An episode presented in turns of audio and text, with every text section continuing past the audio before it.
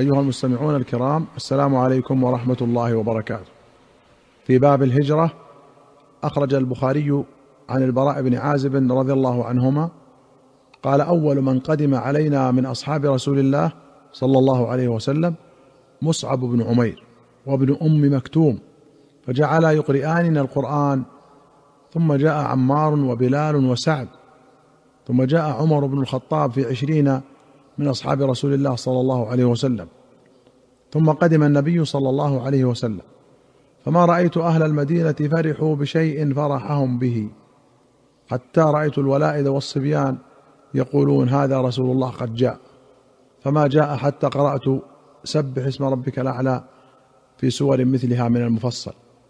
وأخرج البخاري ومسلم عن أبي بردة عن أبي موسى الأشعري رضي الله عنه قال بلغنا مخرج رسول الله صلى الله عليه وسلم ونحن باليمن فخرجنا مهاجرين إليه أنا وأخوان لي أنا أصغرهم أحدهما أبو بردة والآخر أبو رهم إما قال في بضعة وإما قال في ثلاثة وخمسين أو اثنين وخمسين رجلا من قومي.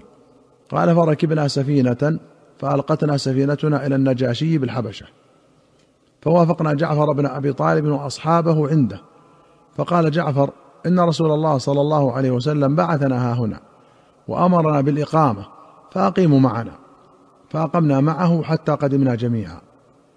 فوافينا رسول الله صلى الله عليه وسلم حين افتتح خيبر فأسهم لنا أو قال فأعطانا منها وما قسم لأحد غاب عن فتح خيبر منها شيئا إلا لمن شهد معه إلا لأصحاب سفينتنا مع جعفر وأصحابه قسم لهم معهم.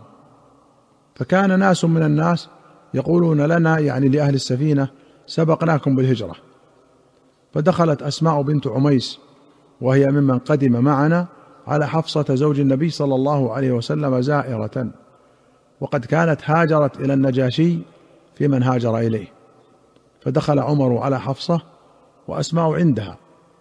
فقال عمر حين رأى أسماء من هذه؟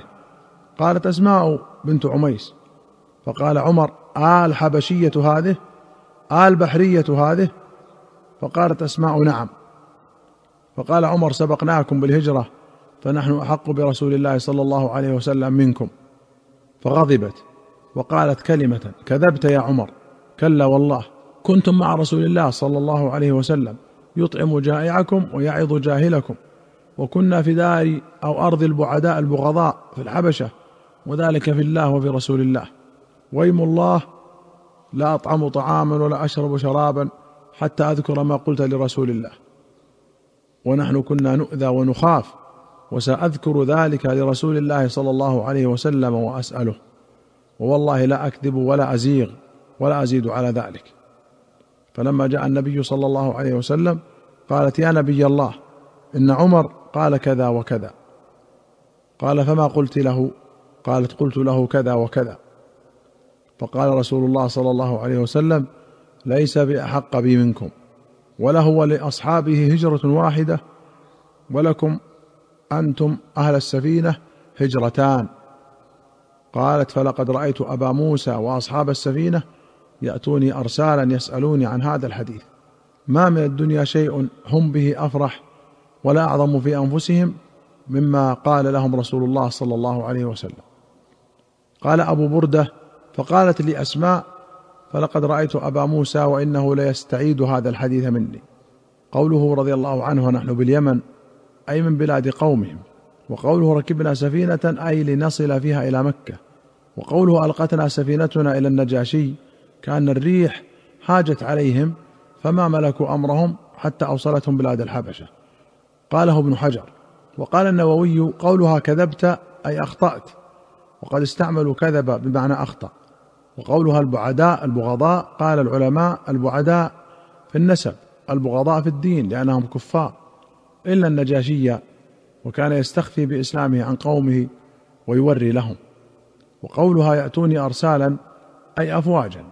وأخرج مسلم عن جابر رضي الله عنه أن الطفيل بن عمرو الدوسي أتى النبي صلى الله عليه وسلم فقال يا رسول الله هل لك في حصن حصين ومنعة؟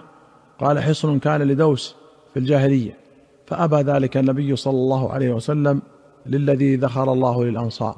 فلما هاجر رسول الله صلى الله عليه وسلم إلى المدينة هاجر إليه الطفيل بن عمرو وهاجر معه رجل من قومه. فاجتووا المدينة أي استوخموها فلم توافق مزاجهم.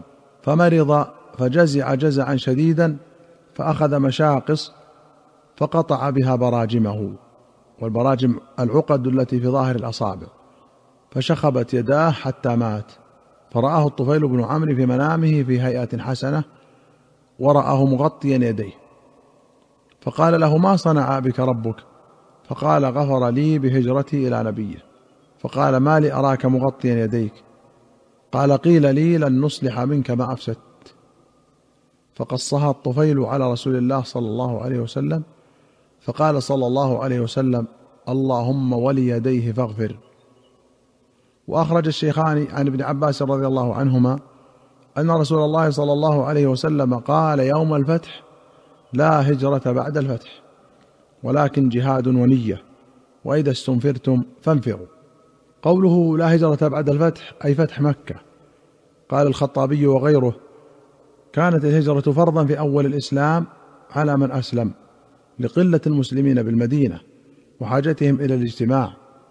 فلما فتح الله مكة دخل الناس في دين الله أفواجا فسقط فرض الهجرة إلى المدينة وبقي فرض الجهاد والنية على من قام به أو نزل به عدو.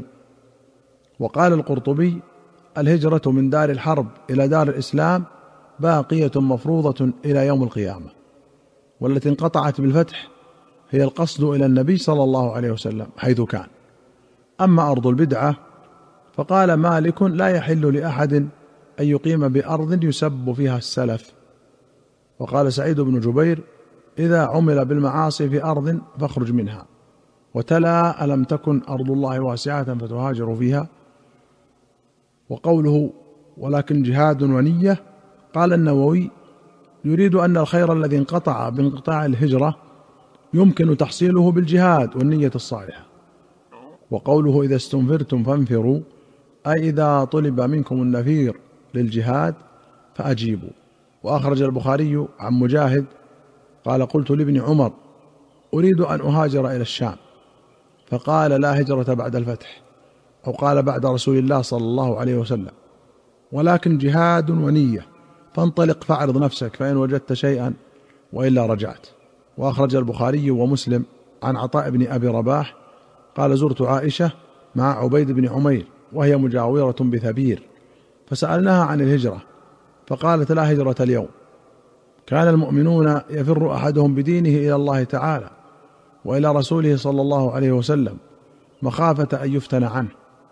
فأما اليوم فقد أظهر الله الإسلام فالمؤمن يعبد ربه حيث شاء.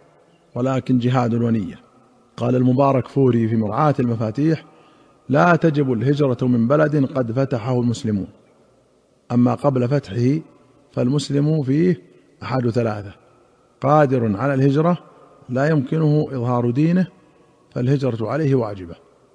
الثاني قادر يمكنه إظهار دينه فهجرته مستحبة. الثالث عاجز فتجوز له الإقامة فإن حمل على نفسه وهاجر أجر. انتهى مختصرا. أيها الإخوة المستمعون إلى هنا نأتي إلى نهاية هذه الحلقة. حتى نلقاكم في حلقة قادمة إن شاء الله. نستودعكم الله والسلام عليكم ورحمة الله وبركاته.